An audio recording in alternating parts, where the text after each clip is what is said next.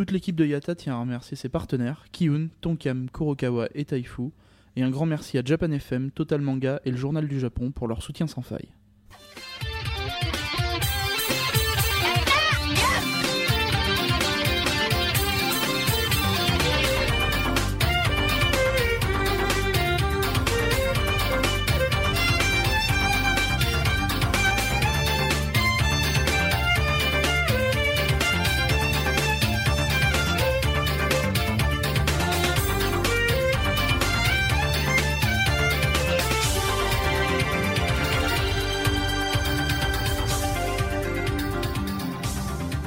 Et salut et bienvenue à tous dans Road to Japan épisode 13, ici Misaki en direct de Fukuoka, la ville des ramen.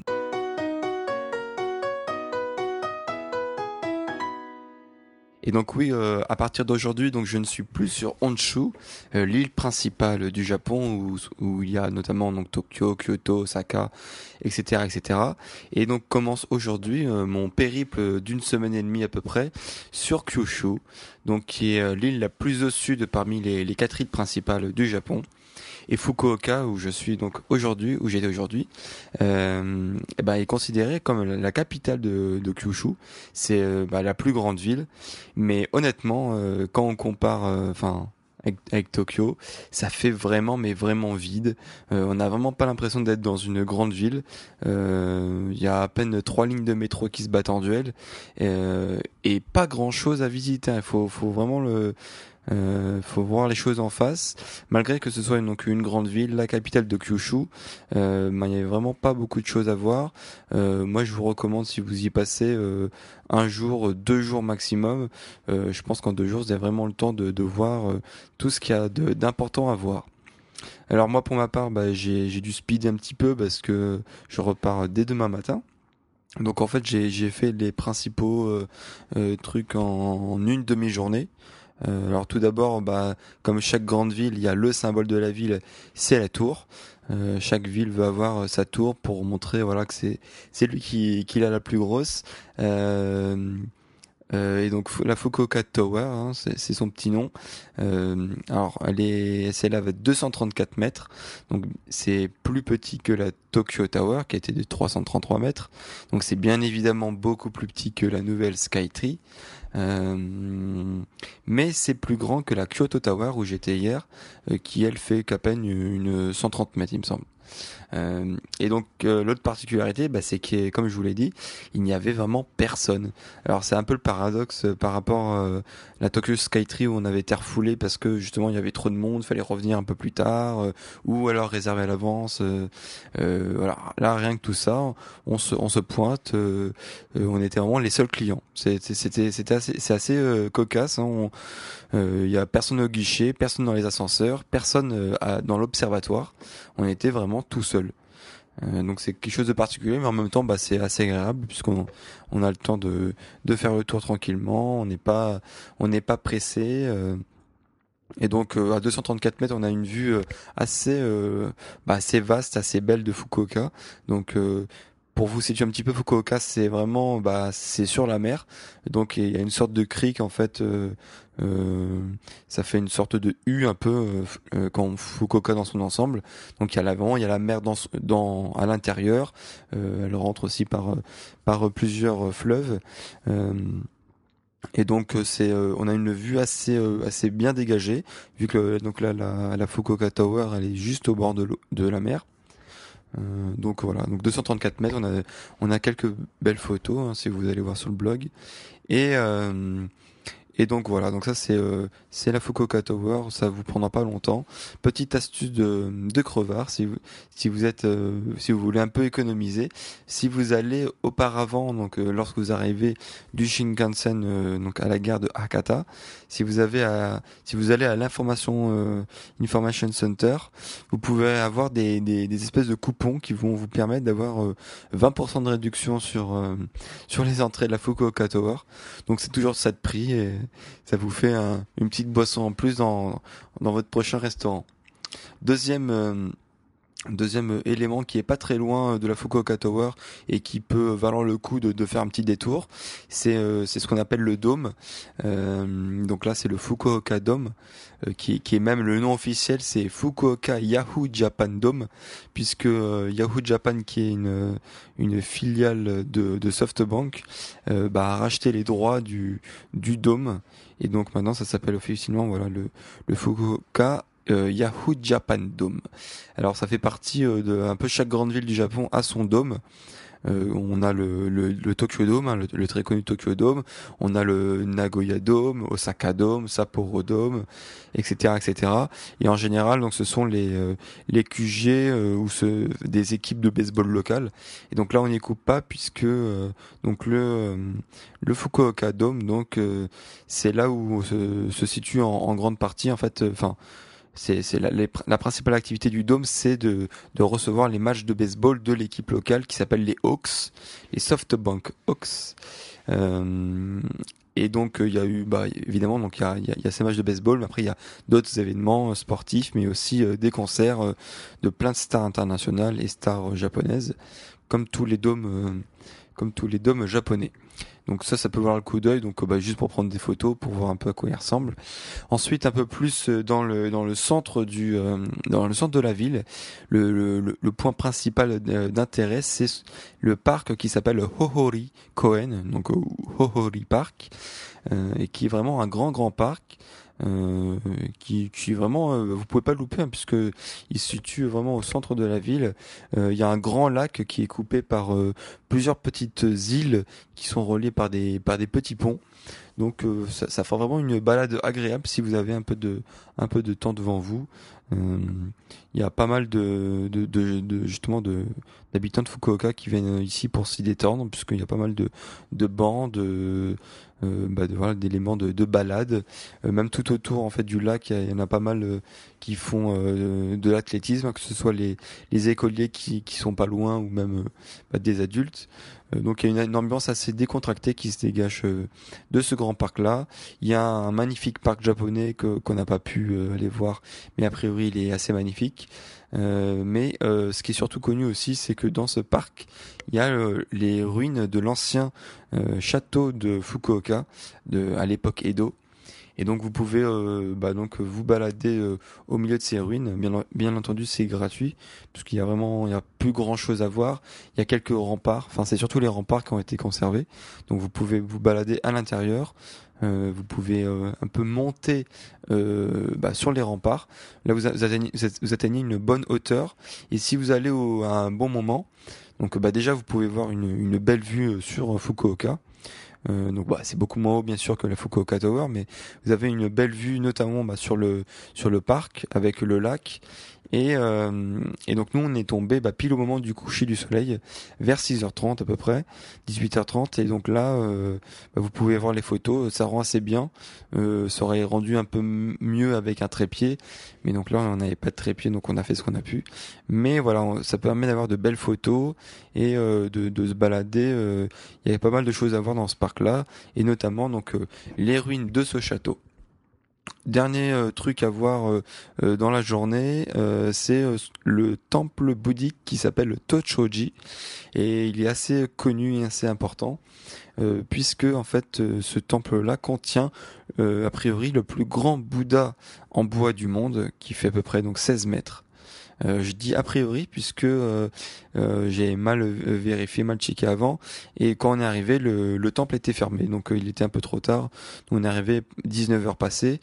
Je pense qu'il faut mieux caler ça dans la journée ou dans la matinée. Mais donc a priori c'est vraiment quelque chose d'impressionnant.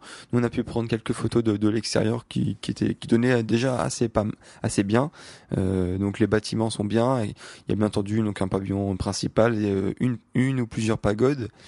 Et donc à l'intérieur de ces bâtiments, il y avait un grand Bouddha qui est assez connu là-bas. Et ça peut valoir le coup d'œil si vous allez, si vous êtes dans le coin. Donc c'est tout près de la gare principale de Hakata. Donc forcément, si vous êtes dans le coin, il faut y aller pour voir à quoi ça ressemble. Mais voilà, donc ça ce sont les activités un peu touristiques de la journée, mais l'activité principale de Fukuoka, et ça tout le monde vous le dira, à chaque fois que j'ai dit à des gens oui bah je vais à Fukuoka, on m'a dit ah il faut que tu fasses les yatai. Alors qu'est-ce que c'est que les yatai? Alors c'est des espèces de petits boui-boui restaurants ambulants qui se situent en fait sur l'espèce d'île petite île artificielle enfin de Nakasu. Et donc c'est vraiment au centre de la ville, hein, pas loin de la gare de Hakata ou entre Hakata et en fait Tenjin, donc les deux quartiers principaux de Fukuoka. Et donc là vous allez là le soir et donc ils sont vraiment alignés sur le bord du canal. C'est vraiment pas mal animé. C'est à côté du quartier chaud hein, pour les amateurs de chair fraîche. Mais donc là on est en train de parler de vraie nourriture et je peux vous dire que ça vaut vraiment le coup d'œil et surtout le coup de babine, puisque vous allez pouvoir manger les meilleurs ramen du monde. Quand je vous dis ça, c'est vraiment pas des mensonges. J'ai testé pas mal de ramen, que ce soit à Tokyo ou d'autres villes du Japon, mais là ils sont vraiment excellents. Alors faut savoir que donc les ramen, c'est bien entendu c'est les nouilles importées de Chine, mais qui sont maintenant considérées vraiment comme un plat japonais et qui sont à déguster donc dans un bouillon souvent à base de poisson ou de viande. Et Kyushu, donc l'île de Kyushu, sont vraiment reconnus pour faire les meilleurs ramen du monde, et donc Fukuoka en particulier. Et d'ailleurs c'est pour ça qu'il y a un type de ramen qui porte son nom, donc on appelle ça les Hakata ramen, et qui sont notamment donc avec un bouillon tonkotsu, ce qu'on appelle, c'est à base d'os de porc. Et alors là, je peux vous dire, c'est vraiment j'ai fini toutes les nouilles en quelques minutes, le bouillon intégralement. C'est vraiment excellent, c'est vraiment pas cher. Il me semblait que c'était 600 yens, donc ça vaut que dalle, à peine 6 euros.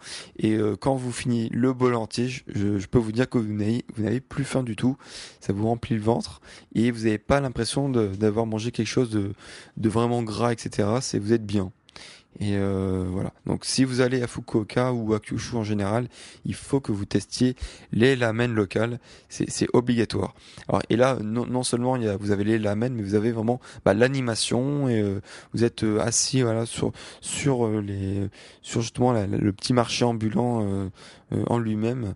Vous voyez en direct de vos yeux comment sont fabriqués vraiment les ramen à la chaîne dans ces petits restaurants, et vous êtes dans l'ambiance le soir, ça vous prend pas longtemps et ça vaut vraiment le coup d'œil et plus que ça. Je vais terminer par les deux rubriques habituelles, puisque oui, c'est le retour de la Minute AKB. Mais bon, comme je vous l'ai dit dans la dernière fois où il y a 2 numéros, ça durera pas forcément à tous les épisodes. Mais là, forcément, donc on était à Fukuoka. Donc qui dit Fukuoka dit Hakata, comme je vous l'ai dit. Donc Hakata, c'est la gare principale où vous arrivez. C'est le nom aussi du quartier principal de Fukuoka. Et donc qui dit Hakata dit HKT48, puisque effectivement donc il y a un groupe de la licence 48 qui a été créé à Hakata, à Fukuoka, et donc il y a un AKB Shop Café dans un des quartiers. Et donc j'ai été manger là avec un auditeur très sympathique de Yata, que je remercie encore, hein, Mitch, merci à toi. Donc on a passé 2 heures très sympathiques à discuter et à manger et à tester donc la nourriture du AKB Café. Alors les avis ont été partagés, mais moi j'ai trouvé ça vraiment pas mauvais du tout. Donc en général c'est vous avez les plats recommandés ou alors les plats favoris des filles qui sont mis en avant. Vous avez des choses à collectionner comme à celui de Akihabara. Mais voilà, c'était pas si mauvais que ça. Et donc attenant au café, donc vous avez le shop. Vous pouvez débourser vos derniers yens. Le test du jour, comme je vous en avais teasé hier, c'est pour vous prémunir des grandes chaleurs qui sont en ce moment au Japon, et notamment hier, donc pendant la visite de Kyoto où il faisait très chaud. Et donc là, j'ai pu utiliser ce que je vous ai montré en photo.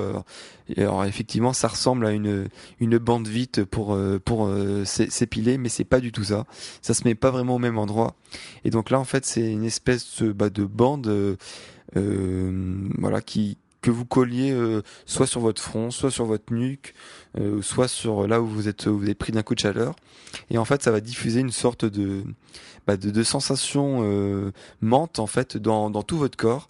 Et donc non seulement vous avez une impression vraiment de frais à l'endroit où vous posez la bande, donc par exemple sur le front, mais non seulement lorsque le soleil tape, enfin, ça vous protège lorsque le soleil tape dessus, et vous n'avez plus vraiment l'impression que le soleil vous tape sur le front ou sur la nuque, et vous vous sentez mais vraiment mieux.